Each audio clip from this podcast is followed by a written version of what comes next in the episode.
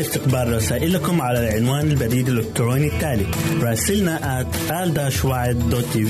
مرة أخرى بالحروف المتقطعة R A S I L N A at A L شرطة W A A D منتظرين رسائلكم.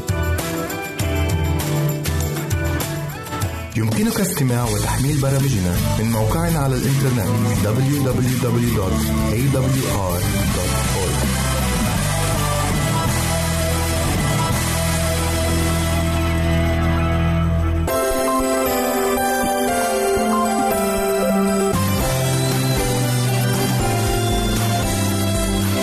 أنتم تستمعون إلى إذاعة صوت الوعد.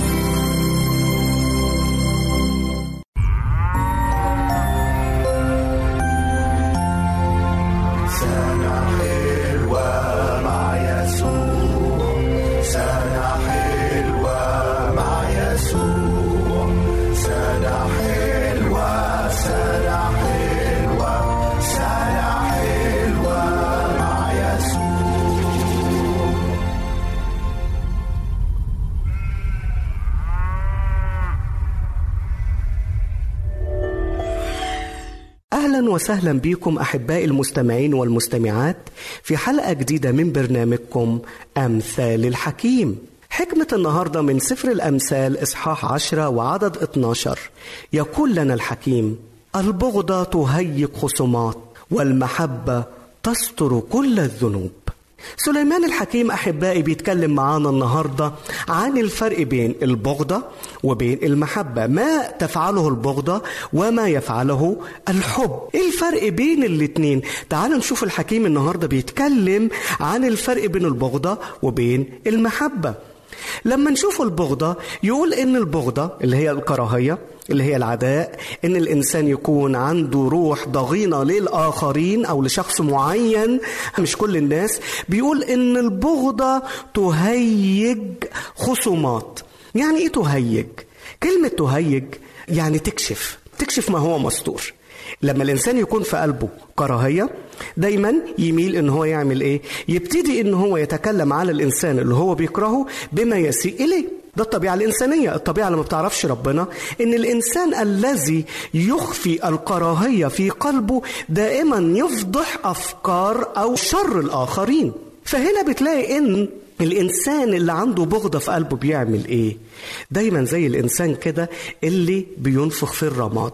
الرماد تكون النار قربت تنتهي وخلاص النار اختفت وابتدى الرماد هو اللي يسود. يجي الإنسان أو تيجي البغضة يقول لك لا دي ما انتهتش. ويبتدي ينفخ في الرماد وتلاقي النار اشتعلت مرة أخرى. دي اسمها إيه؟ اسمها البغضة. اسمها البغضة. وفي مجتمعات اللي فيها المجتمعات الثأرية أو الناس اللي هي بتاخد انطار بنفسها إنها بتنتقم لنفسها الذي لا يوجد قانون يحكم هذه المجتمعات.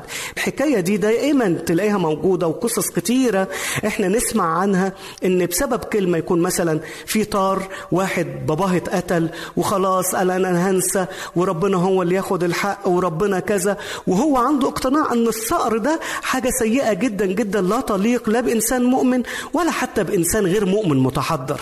لأن الإنسان المؤمن بيسيب دينونته لربنا. ربنا هو اللي هينتقم من القاتل. والإنسان اللي هو متحضر يقول لك في دولة الدولة هي اللي بتنتقم مش أنا. أنا مش هاخد حقي بإيدي. في قانون في حكومة في دولة أنا أروح أشتكي وهم اللي ياخدوا وفي قضاء القضاء هو اللي يحكم لي.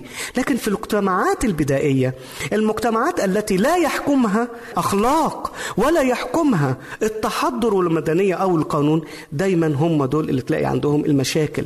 تلاقي عندهم المشاكل. وياما شفنا بعد ما ناس ابتدت تنسى يجي واحد يهيج كلمة كده. أنت بتتشطر عليا أنا روح شوف اللي قتل أبوك. روح خد طارك منه. يبتدي الإنسان ده يحس بالجرح يبتدي يحس بالألم يبتدي يحس بالإهانة. فكون النتيجة إن النار المقفولة من سنين وسنين تتفتح تاني. مين اللي فتحها؟ مين اللي أشعلها مرة تاني؟ البغضة اللي جوه إنسان. البغضة اللي جوه إنسان. كلمة واحدة عبارة واحدة. اتقالت في ثانيتين ثلاثة حتى في دقيقة. ولكن أشعلت النار مرة أخرى. يروح الإنسان ده ويعمل إيه؟ يقتل الشخص اللي, ويكون ممكن يكون شخص بريء. يقتل شخص آخر عشان الثأر بتاع والده أو الثأر بتاع واحد قريبه. وتبتدي الموضوع يبتدي من أول وجديد. وحمامات الدم تبتدي من أول وجديد. وكل ده بسبب إيه؟ بسبب البغضة اللي موجودة في القلب. بسبب تهييج الخصومات كشف العيوب تهييج المصائب والكشف المستور. بيقول سليمان الحكيم إن الإنسان الذي يحتضن هذه البغضة في قلبه البغضة دي هتعمل إيه؟ البغضة دي هتكون هي الهواء اللي بينفخ في الرماد أو الريح اللي بتنفخ في الرماد وبتشعل نار الكراهية مرة تانية وبكون النتيجة خصومات بين الناس وبعضيها. خصومات بين الناس وبعضيها. بس في الطريق التاني بقى اللي إحنا عايزين نتبعه يقول والمحبة تستر كل الذنوب. آمين. المحبة تعمل إيه؟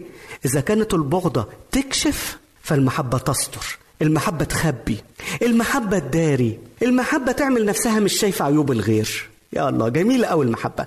يقول لك المحبة دائما مستعدة للغفران والنسيان.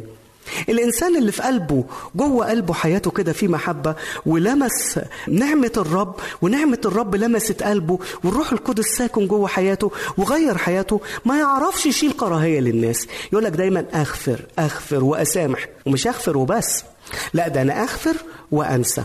لأن في ناس أحيانا بتحاول إنها تغفر ولكن لا تحاول أبدا إنها تنسى.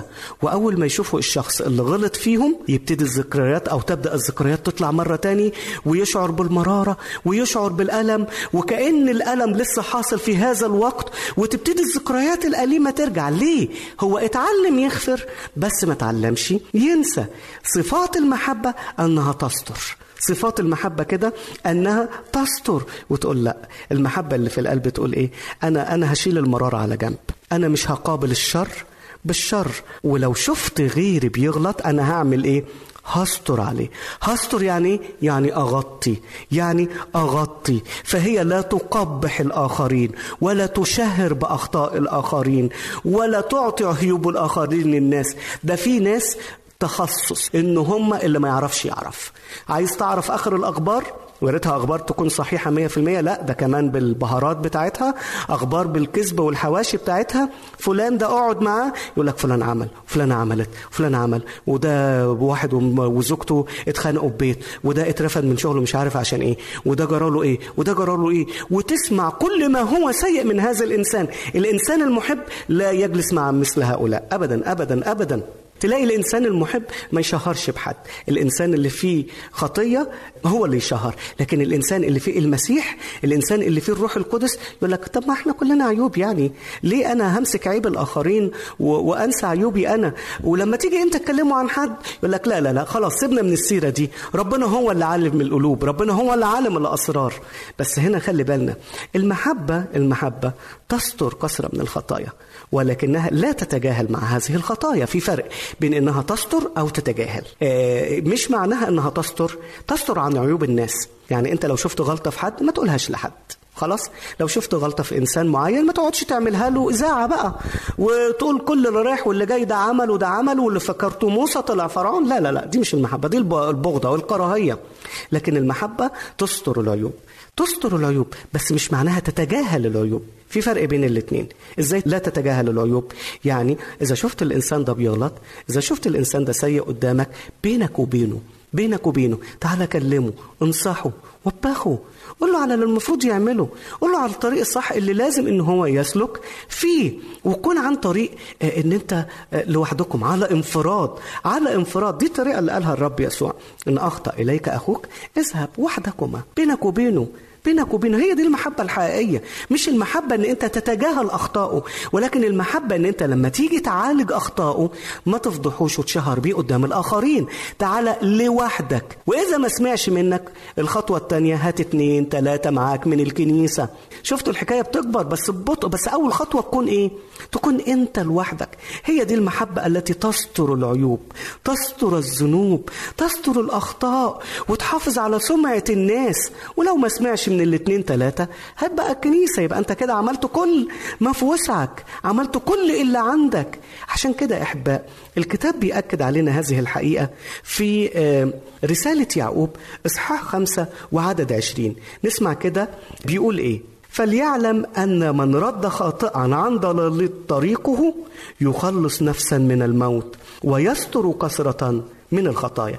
إذا هنا واضح جدا أن الإنسان اللي بيستر الخطايا مش معناها بيتجاهل الخطايا ولكن عنده أسلوب مختلف في معالجة الخطايا. عنده أسلوب المسيح اللي هو أن أنا بحب الناس وأن أنا بعمل لخيرهم ولما باجي أصلحهم أو أرشدهم بيكون للبناء وليس للهدم. البغضة تهيج خصومات والمحبة تستر كل الذنوب. يلا بينا أحبائي يلا بينا نتعلم النهارده إزاي نغفر نغفر لحد عمل معايا إساءة. لإنسان أنا لسه بحس بالألم كل ما بيذكر اسمه. تعالوا النهارده نفتح صفحة جديدة مع هذا الإنسان. اكتب اسمه عندك وقول له يا رب أنا واضع هذا الاسم أمامك. يا رب الإنسان ده أساء الي في الماضي. وأنا حاسس بالإساءة دي. وما زالت نفسي تعاني من هذا الألم. ولكن أنا بنعمة المسيح. آتي إليك الآن طالبا منك يا رب إنك تعطيني القوة لكي أغفر لهذا الإنسان لكي أسامح هذا الإنسان لكي أنسى إساءة هذا الإنسان ليا. ساعدني يا رب إن أنا أستر كل الذنوب. آمين. سعدت أحبائي بوجودي معكم. على أمل اللقاء مرة أخرى. سلام الرب معكم. وإلى اللقاء.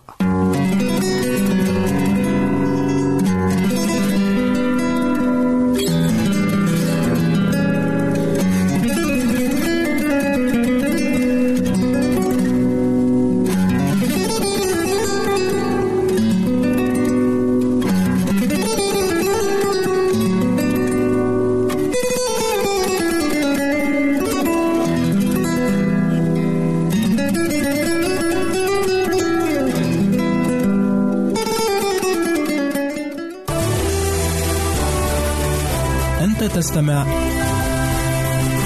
إلى إذاعة صوت الوعد.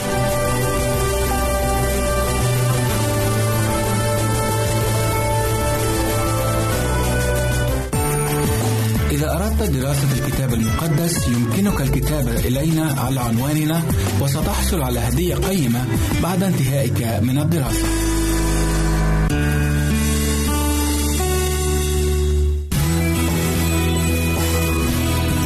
يمكنك استماع وتحميل برامجنا من موقعنا على الإنترنت www.awr.org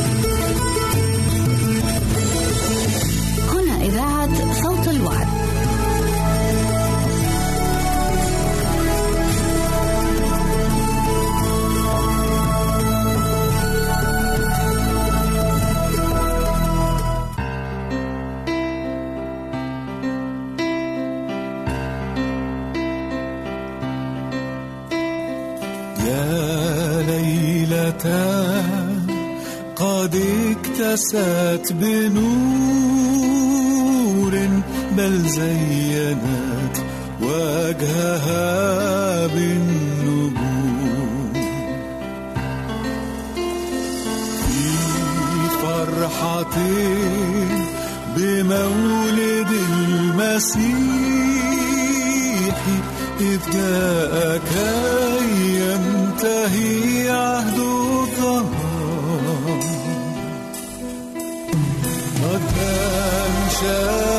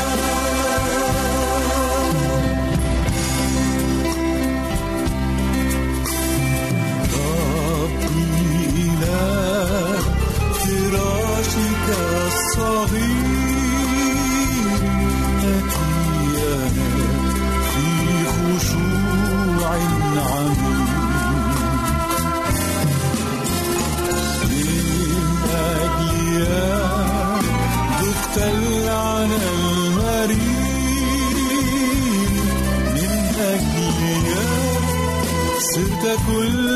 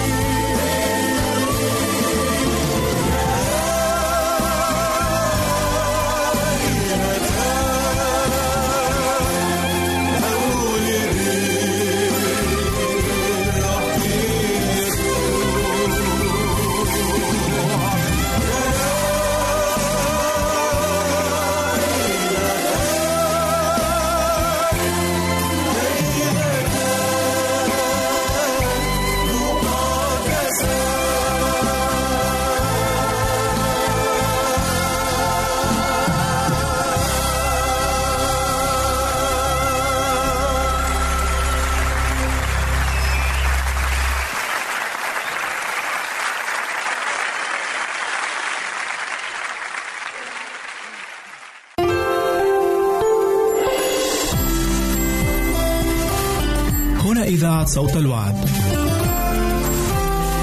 لكي يكون الوعد من نصيبك. أعزائي المستمعين والمستمعات يسعدنا استقبال رسائلكم على العنوان البريد الإلكتروني التالي راسلنا at مرة أخرى بالحروف المتقطعة r a s i l n a at a l شرطة w a a d منتظرين رسائلكم. يمكنك استماع وتحميل برامجنا من موقعنا على الإنترنت www.awr.org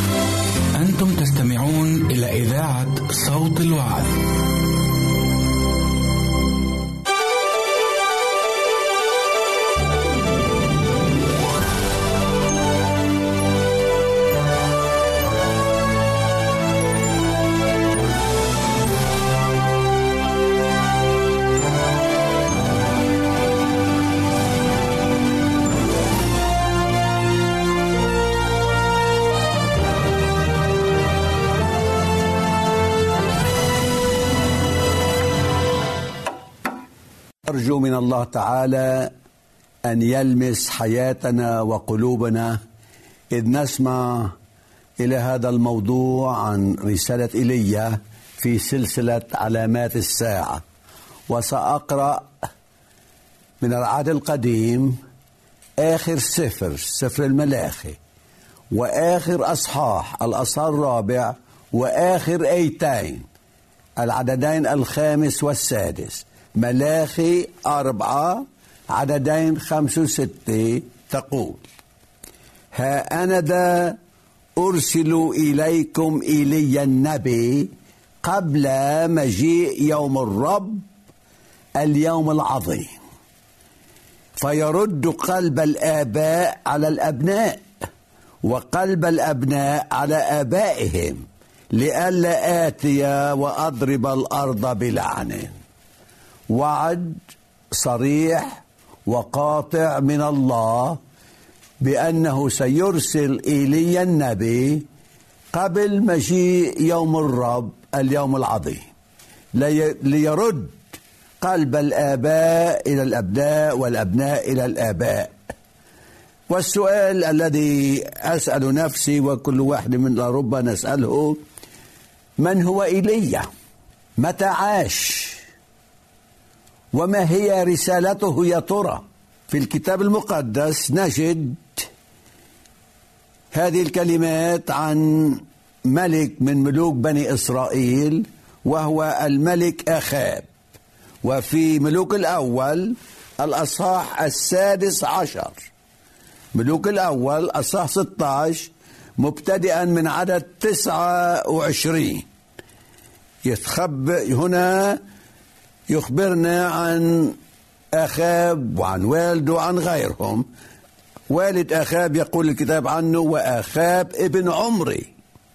ملك على إسرائيل في السنة الثامنة والثلاثين وملك أخاب ابن عمري على إسرائيل في الثامنة اثنتين وعشرين سنة.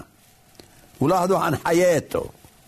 وعمل آخاب ابن عمري الشر في عيني الرب أكثر من جميع الذين قبله.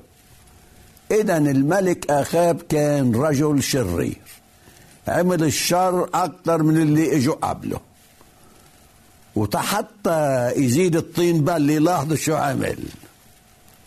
وكأنه كان أمرا زهيدا سلوكه في خطايا يربعام ابن نباط. ويربعام عمل شرور عديدة. في اتباعه عبادة الآلهة الغريبة حتى اتخذ الملك أخاب حتى اتخذ إيزابل ابنة أتبعل ملك السودانيين امرأة وصار وعبد البعل وسجد له. كان خليط رجل وامرأة اثنين أشرار آخاب كان ملك شرير وتزوج إيزابل الشريرة وبهذه الطريقة جلب الشر على بني إسرائيل. وأكثر من ذلك بنلاحظ في الكتاب المقدس لم تأتي إلى الدولة لوحدها. جلبت العديد من أنبياء البعل. الذين يعبدون التماثيل والأصنام الشمس. جلبت أكثر من أربعمائة نبي بعل لكي ينشروا عبادة البعل في الدولة. وكانوا يأكلون على مائدتها من الضرائب. فصار الشر عظيم جدا بينما الناس كانوا يعبدون البعل في كل مكان في صفوف بني إسرائيل. وفي هذا الوضع وفي هذه الحالة نجد إيليا النبي يأتي إلى حيز الوجود. في الأصحاح السابع عشر من ملوك الأول أقرأ هذه الكلمات وقال إيليا التشبيه من مسطتني جلعاد لأخاب حي هو الرب إلى إسرائيل الذي وقفت أمامه. إنه لا يكون طل ولا مطر في هذه السنين إلا عند قوله. هذا هو إيليا. من هو إيليا؟ إيليا النبي. عاش على أيام الملك أخاب الشرير. وكانوا يعبدون البعل أي الشمس. والشمس لها منافع عديدة وكثيرة. الشمس تجلب الدفء الحرارة.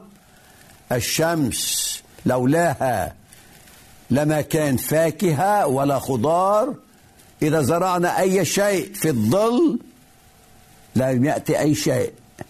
لكن الشمس ضرورية لأنه فيها المادة الكلوروفيل التي تعطي للفاكهة تنضج. وهنا إيليا النبي يخبر يخبر الملك أخاب بأنه سوف لا يكون مطر. إلا عند قوله. بنلاحظ أيها الأعزاء إذا بدنا نشوف عن حياة إيليا اذا كان رجل جريء. كان رجل إيمان. كان رجل صلاه حتى يقول بأنه مش رح بيكون مطر إلا عند قوله إنه صلاته كانت قوية بطريقة يلي الله بيستمع له وبيستجيب لطلبته حتى ما ينزل مطر. الله هدفه حتى يعلم آخاب الملك والشعب بانه الشمس يوجد من خلقها. كانوا يعبدون المخلوق عوض من عبادة الخالق. يوجد من خلق الشمس وعندما الشمس تأتي حرارتها بقوة ولا يكون مطر ماذا يحصل يا ترى؟ سنجد بعد برهة عندما نتابع في موضوعنا عن هذا السؤال وغيره.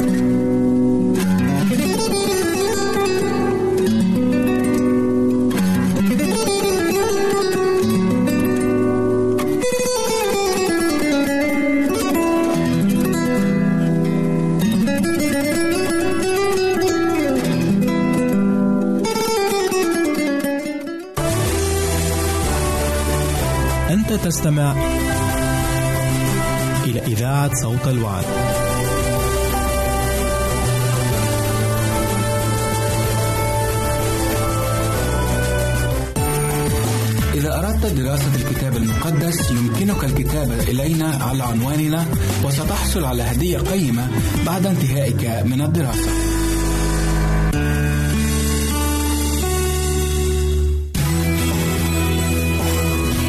يمكنك استماع وتحميل برامجنا من موقعنا على الإنترنت www.awr.org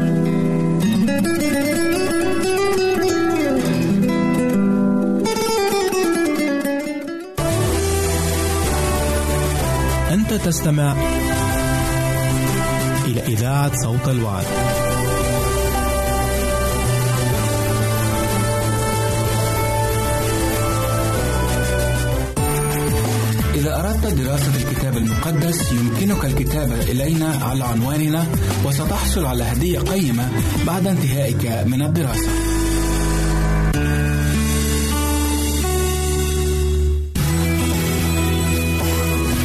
يمكنك استماع وتحميل برامجنا من موقعنا على الإنترنت www.awr.org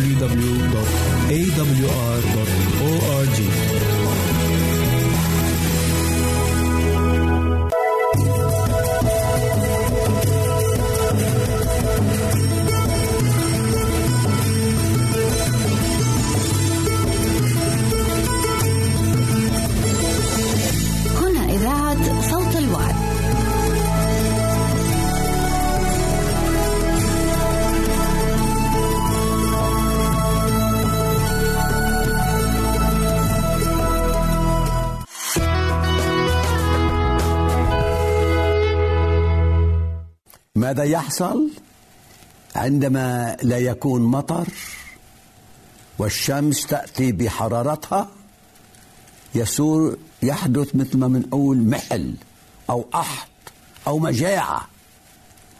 كل شيء يجف. فالشمس التي كانوا يعبدونها لأن كانت بالنسبة لهم مصدر بركة تصبح لعنة عظيمة وكبيرة. تحرقهم.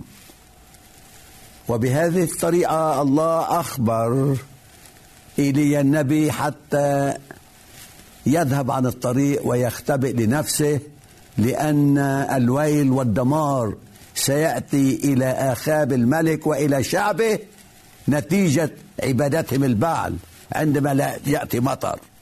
يقول أيضا في ملوك الأول وكان كلام الرب له قائلا انطلق من هنا واتجه نحو المشرق واختبئ عند نهر كريت الذي هو مقابل الأردن فتشرب من النهر. وقد أمرت الغربان أن تعولك هناك. لاحظوا معي؟ الله رتب طريقة حتى يعيل إيليا النبي. قال له اذهب في نهر بسيط ساقي تشرب منه وبالنسبة للطعام الغربان ستجلب لك الطعام. لكن حان الوقت وإجا الوقت يلي فيه النهر نشف.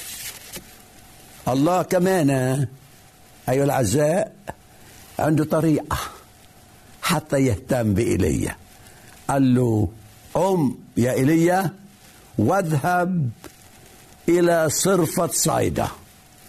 وهذا الأسبوع كان عندي المجال لنزور تلك البلد بقرب صيدا اسمها السرفند السرفند ذهب إيليا لهناك وكان يوجد أرملة مع ابنها.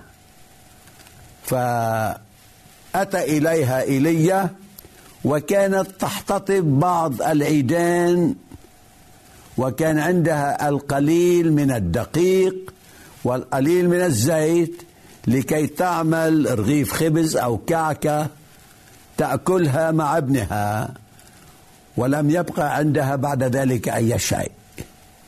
وفي هذا الظرف وفي تلك الحالة إيليا يأتي إليها ويقول الرجاء أنت تعملي لي كعكة إلي فقالت له ما في عندي كتير كل شيء عندي بس قليل من الدقيق من الطحين وقليل من الزيت. إنما عملت كعكة إلى إيليا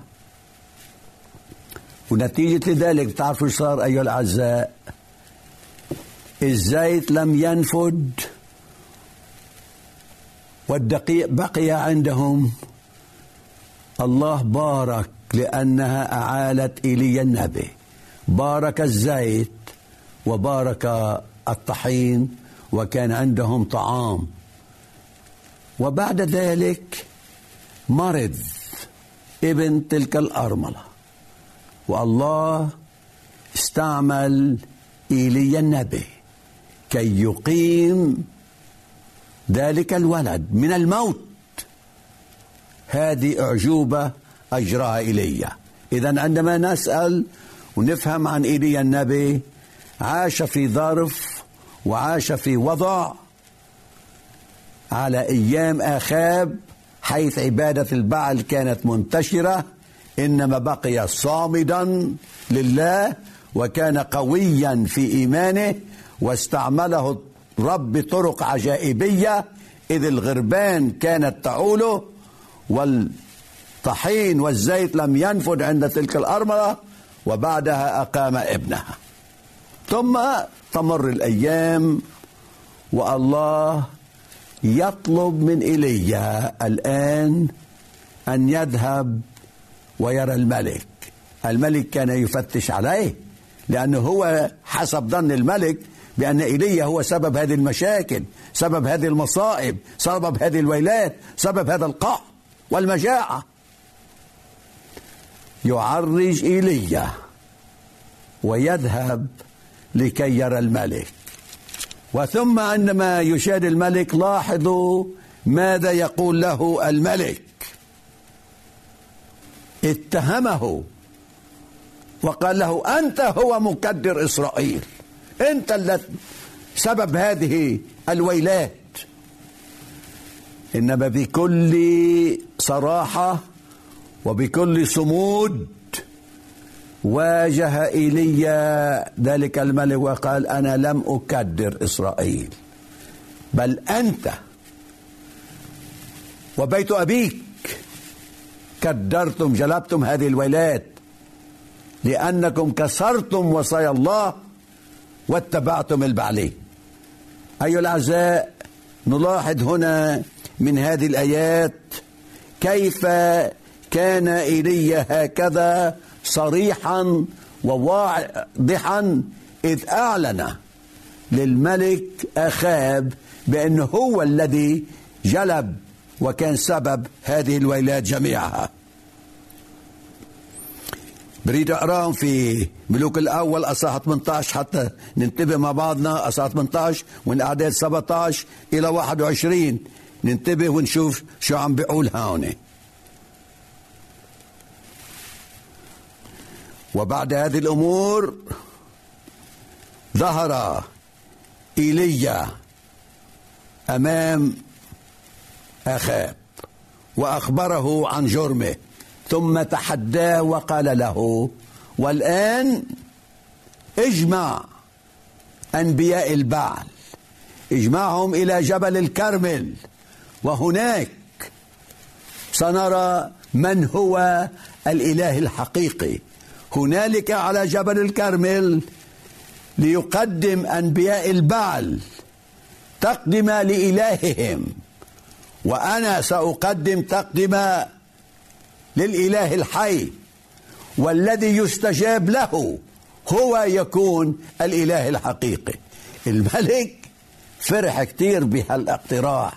أيها الأعزاء لأنه الملك قال الشمس ساطعة هلأ ستلتهم الذبيحة ستلتهم التقدمة. وابتدى ينادي لعبد البعل أن يأتوا إلى جبل الكرمل. وعن قريب سنجد ماذا حدث أيها الأعزاء عندما نأخذ برهة بسيطة من الوعد ونعود إلى موضوعنا.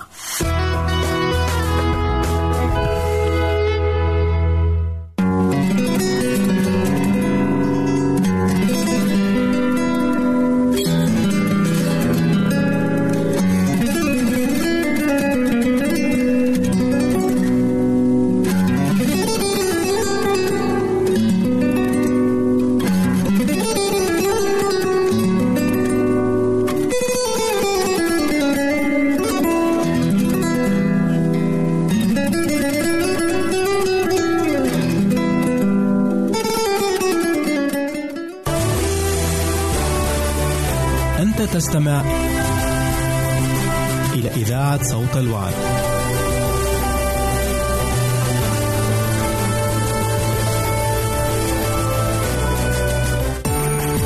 إذا أردت دراسة الكتاب المقدس يمكنك الكتابة إلينا على عنواننا وستحصل على هدية قيمة بعد انتهائك من الدراسة.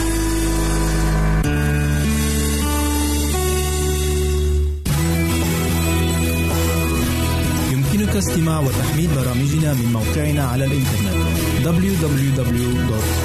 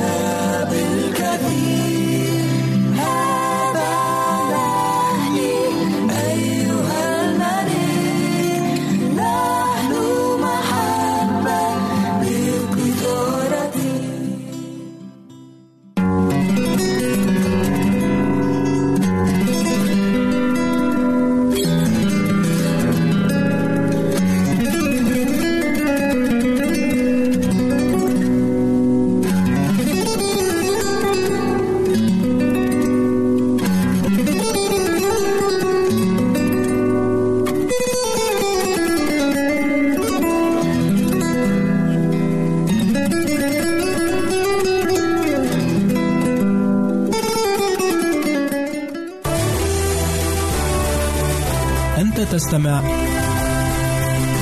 إلى إذاعة صوت الوعد.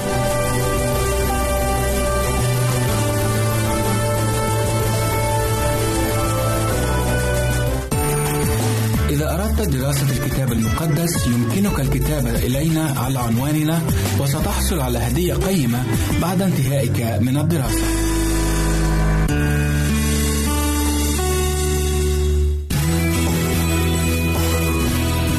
يمكنك استماع وتحميل برامجنا من موقعنا على الإنترنت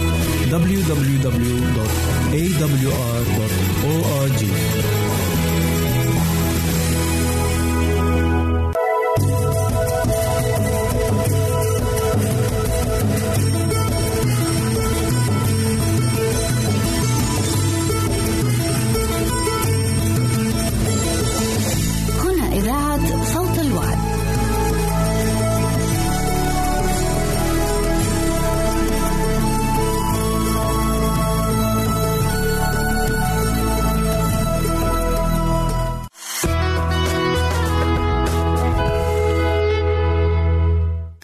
والآن أيها الأعزاء إذ نتابع في موضوعنا عن إيليا النبي وما قاله للملك أخاب الاقتراح الذي اقترحه.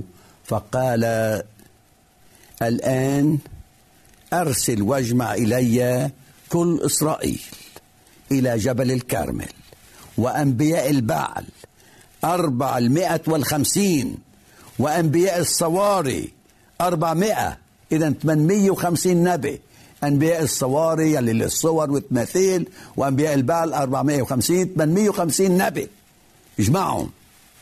الذين يأكلون على مائدة إيزابل. فأرسل آخاب إلى جميع بني إسرائيل وجمع الأنبياء إلى جبل الكرمل. فتقدم إيليا إلى جميع الشعب وقال لاحظوا شو قال لهم؟ حتى متى تعرجون بين الفرقتين؟ الشعب كان عم يتظاهر إنه عم يعبد الله وبنفس الوقت عم يعبد البحر. الإنسان من الصعب إنه يعبد الاثنين. تابع في حديثه قال إن كان الرب هو الله فاعبدوه فاتبعوه وإن كان البعل فاتبعوه. فلم يجبه الشعب بكلمة. انه الإنسان إذا كان بده يركض صعب يحط إجر في البحر وإجر على اليابسة ويمشي ما بيقدر. إذا سبح بيقدر يسبح بالماء وإذا مشي على اليابسة بيقدر يركض. أما يحط رجل في الماء ويجر على اليابسة صعب يمشي بك- بسرعة. وهؤلاء الأشخاص على أيام الملك أخاب كانوا عم بيجربوا يرضوا الاثنين. يعبدوا البعل ويعبدوا الله. لكن إيليا وضع النقاط على الحروف وقال لهم لماذا تعرجون بين الفرقتين؟ إذا كان الله هو الله الحقيقي فاعبدوه واتبعوه. وإذا كان البعل هو الإله الحقيقي فاتبعوه. معقول هالشيء فلم يجبه بأي كلمة. ثم قال أنا وحدي بقيت هنا لكي أنادي بكلام الرب واقترح على الأنبياء قال أنتم ابتدئوا. ابتدئوا وقدموا ذبيحة. وابتدأوا في تقديم الذبيحة ولكن كما يقول المثل ولا حياة لمن تنادي. وبدأ إيليا يستهزئ بهم ويقول لهم لربما إلهكم نائم. صيحوا أكثر وعلوا صوتكم بلكي يستيقظ ويستجيب إلكم. إنما لم يحدث أي شيء. وبعدها أتى دور ايليا بادئ ذي بدء رمم المذبح لأن مذبح الرب كان مهدوم لأن عبادة الأوثان والتماثيل والبعل كانت منتشرة. أما هو رمم المذبح ثم وضع الذبيحة عليه ثم قال لهم اسكبوا ماء. حتى ما يكون أي حجة أو أي عذر إنه في نار قريبة. أربع براميل مي وضعوها حول الذبيحة. قال ثنوا كمان أربع براميل تاني. فثنوا وثلتوا 12 برميل مي حتى الذبيحة وحولها. كلها كانت ملآنة بالماء. ثم هنا نجد الآن إيليا النبي يصلي ويصلي الله ويقول هذه الكلمات استجبني يا رب. استجبني ليعلم هذا الشعب أنك أنت الرب الإله. تعرفوا شو صار؟ نتيجة لصلاة إيليا النبي. اللي صلاها بكل تكريس بكل حرارة بكل وقار. والشعب واقف هناك منتظر. يقول الكتاب فسقطت نار الرب وأكلت المحرقة والحطب والحجارة والتراب ولحست المياه التي في القناة. فلما رأى جميع الشعب ذلك سقط على وجوههم وقالوا الرب هو الله الرب هو الله. أيها الأعزاء وقف إيليا وقفة جبار لأن الله كان معه. تحدى الملك وتحدى الملكة وتحدى الأنبياء لأنهم كانوا يعبدون المخلوقات يعبدون البعل يعبدون الشمس وهنالك وقف وقفة ثابتة وراسخة لله فاستجاب له الله وإذ الشعب يصيح جميعهم. الرب هو الله الرب هو الله. نعم. إلي النبي عاش حياة الورع حياة القداسة. كان جريئا كان مخلصا كان صادقا كان امينا كان رجل صلاة كان يستقي ويستمد القوة من الله تعالى وبقي امينا لله وبهذه الطريقة دعا الشعب لكي يعبدوا الله من جديد. والآن السؤال الذي أود أن أتركه مع بعضنا هو ما قرأته في البداية من سفر ملاخي الاصح الرابع والأعداد خمسه وستة آخر عددين من ملاخي الاصح الرابع. ماذا يقول الكتاب؟ ها أنا ذا أرسل إليكم ايليا النبي قبل مجيء يوم الرب اليوم العظيم والمخوف. فيرد قلب الآباء على الأبناء وقلب الأبناء على آبائهم لئلا آتي وأضرب الأرض بلع السؤال هو هل أتى إيليا لأننا موعودين فيه. وبشيئة الله سندرس عن هذا الموضوع عندما نتابع في الحلقة القادمة سندرس عن هذا الوعد الثمين بأن الله سيرسل إلي النبي ليباركنا الرب جميعا وعسانا أن نعيش كما عاش إيليا